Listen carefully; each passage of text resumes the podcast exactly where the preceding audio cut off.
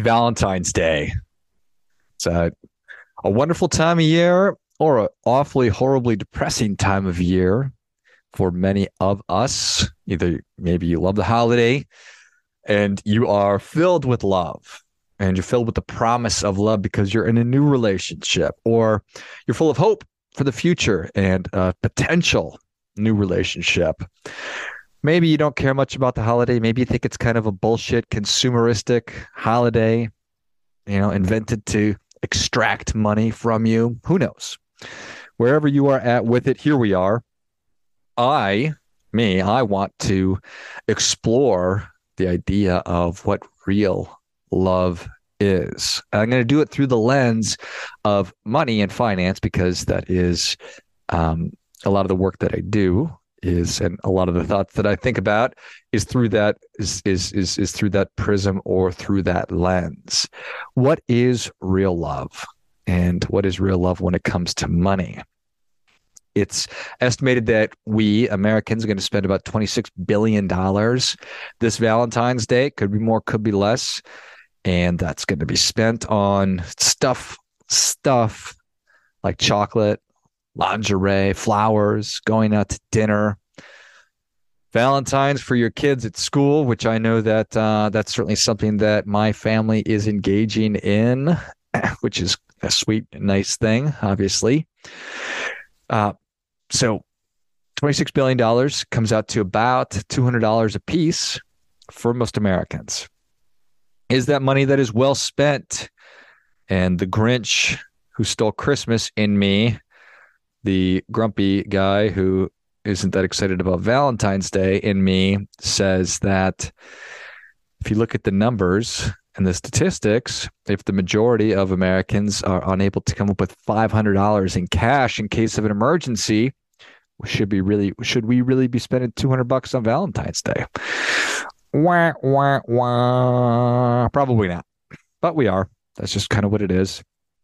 And then you look at other drivers of long term wealth or the opposite, the drivers of destruction of long term wealth. Are things that prohibit us, prohibit us from pursuing long term wealth. You look at credit cards, credit card debt. And during the pandemic, because of whatever the term is, the government sending us money, credit card debt went down, personal savings went up. Well, that's no longer going on. So, guess what? Personal savings going down, credit card debt going up. So we've got this sort of an unfortunate and uh, destructive inverse relationship. And I'm well documented on my feelings about debt, particularly credit card debt. I think it's bad. And I think that you should think it's bad too. But that's just sort of the uh, the state of play when it comes to America and Valentine's Day. We're spending a lot of money on on stuff and again, I hope it's a wonderful day for you. And I hope that you are getting everything that you want out of your relationships and that they're happy and that they're filled with love. And all the experiences that you have are absolutely wonderful. I started uh, my career selling life insurance in 2001. And I had the benefit of being able to learn from and work with people who had done it for a really, really long time, kind of the old timers um, who were some of my mentors. And they had all these wonderful sayings. And uh, one of them was that life insurance, a life insurance policy, is the greatest love letter ever written. I remember hearing that. I'm like, oh, that's kind of cheesy then you think about it, and you're like, oh yeah, you know what? That really is the greatest love letter ever written. That if something happens to me, I want you to be taken care of. And I'm not just writing it out, I'm actually putting money there. And I'm going through the exercise of going to a life insurance company and applying for the coverage and putting the coverage in force and paying the premium even though there's a very low chance, the likelihood of me dying before I'm supposed to is very low, but recognizing the consequences should I die or I'm supposed to be catastrophic and would make the life of my loved ones, the people that I left behind, very, very difficult. And because I love you, I am doing this. So hmm. I think that a close second is making myself financially secure and working to position myself and my family so that we are financially secure, doing the things that it takes and making the sacrifices that it takes to get there. I think that is uh, a pure and true and honest expression of of love towards me myself as an individual and, and my closest loved ones and and and and my community as well. So i'd like to think about it like that. Um, valentine's day is great. It's all awesome. Chocolate's great. Everybody likes chocolate. That's probably not true. Lots of people like chocolate. Going out for dinner. But have I really, am I really expressing my love to my loved ones? Am I really showing my love to my loved ones through my behaviors and the things that I'm doing? So I want to keep exploring that and kind of going deeper on that. my grandfather was uh, a member of our greatest generation, and he was born on a farm in South Dakota. And he was born on a farm in South Dakota during the Dust Bowl It was a really terrible time. If you're not familiar with the Dust Bowl, it was during the Great Depression, and you just couldn't get anything to grow. So tough to be a farmer in South Dakota during the Dust Bowl and the Great Depression. And the resilience of these human beings to be able to make that happen, to be able to to eke out a living and, and, and survive. And then when he turned 18 years old, well, guess what? He got drafted like literally on when he was 18 years old, he got drafted to go fight for our country and the humanity in World War II. So he went and did that. And he came back and used um, used the GI Bill to start a business. And then he got recalled to fight once again the United States Army during the Korean conflict, the Korean War. Went and fought again and he came back and then he went to work with uh, with with a life insurance company and ended up having a great 30 year career um, with um, with with a really great life insurance company and so he was very uh, he was very he was one of those old timers who had a great saying and a great great thoughts around um, around financial stuff particularly obviously life insurance but he would say I can remember vividly saying, I can tell if you're going to be financially successful or not, if you're going to be good with money or not. And the answer or the question is, can you save money? Yes or no? If you could save money, probably going to be financially successful. If you can't, you're just not. So I think that that is a, a great question that we need to be asking ourselves. I encourage you to be asking yourself that. And as you take that common sense wisdom which is as true today as it's ever been. And it's a truism that's just, you know, it, it's stretched across time and generations and will be true into the future as well. There's this great book called The Millionaire Next Door. And I think that there are a lot of people who are wasting their time and their energy consuming material and content on, you know, what does it take to be a millionaire? Invest like, or I'm sorry, what does it take to be a billionaire? Invest like a billionaire. Activities of billionaires. And that's all fine and well, but I think we'd all be better served to take our cues from millionaires and to adopt the activities and mindset and activities and um, and habits of of people who are millionaires because you know what I, I it, you're certainly capable of becoming a billionaire but in order to become a billionaire, you have to become a millionaire. It's probably not necessarily true.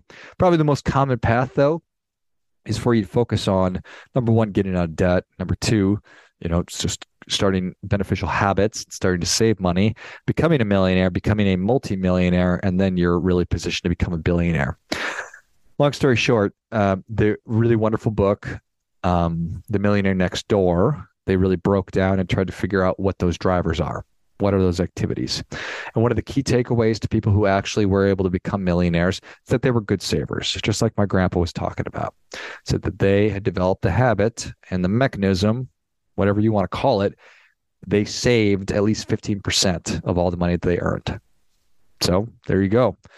The opposite, people that were unable to save money or unable to reach millionaire status, really financial freedom. They were all highly, ed- a lot of them were highly educated people, but they just burned all their money. They spent it all on lifestyle. So um, I think that that is obviously the opposite. You can either save money or you're unable to save money. And that's going to long term determine whether or not you are going to be financially successful or not. So, love is a lot of things. Love is it's giving people and speaking in our love languages. It's understanding how I like to receive love, how I'd like to um, be given love, if it's through acts of kindness or acts of service or kind words. If you've not read the love language book, it's a really great book. It's valuable and important to have a better understanding of how you yourself like to receive affection and love and how the people that you love also uh, enjoy receiving that. So, you know, kind of optimize and get better at that. So, love is a lot of things, but love, I think, is honesty. Love is honesty. The more honest we can be with one another, that's our romantic partners, our children, our parents, our friends, our business partners, people that we have relationships with. Love is honesty. Love is accountability. Love is is holding people to the standard that they want to be held to and I'm not going to spend a lot of time on this, but finally, love is shared values. That's really where I wanted to get with this. Love is knowing what your values are.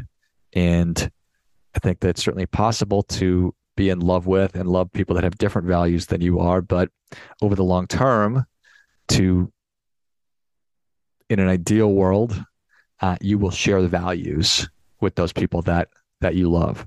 You will have shared values common objectives and goals with the people that that you love. So obviously way deeper than giving somebody some chocolates or taking them out for dinner or giving them a card. It's being honest with them. It's holding yourself and them accountable. And it is sharing values. And now I want to get to the fundamental, sort of the heart of what I wanted to talk about today. And it's this Would you rather appear to be wealthy or would you rather be wealthy? If we talk a lot about values, I know I think I talk a lot about values, but when it comes to money, this is one of the big ones right there. What do you value more? Being wealthy or looking wealthy? I want you to think, just spend time thinking about that. Let that sink in. Where are you at with that?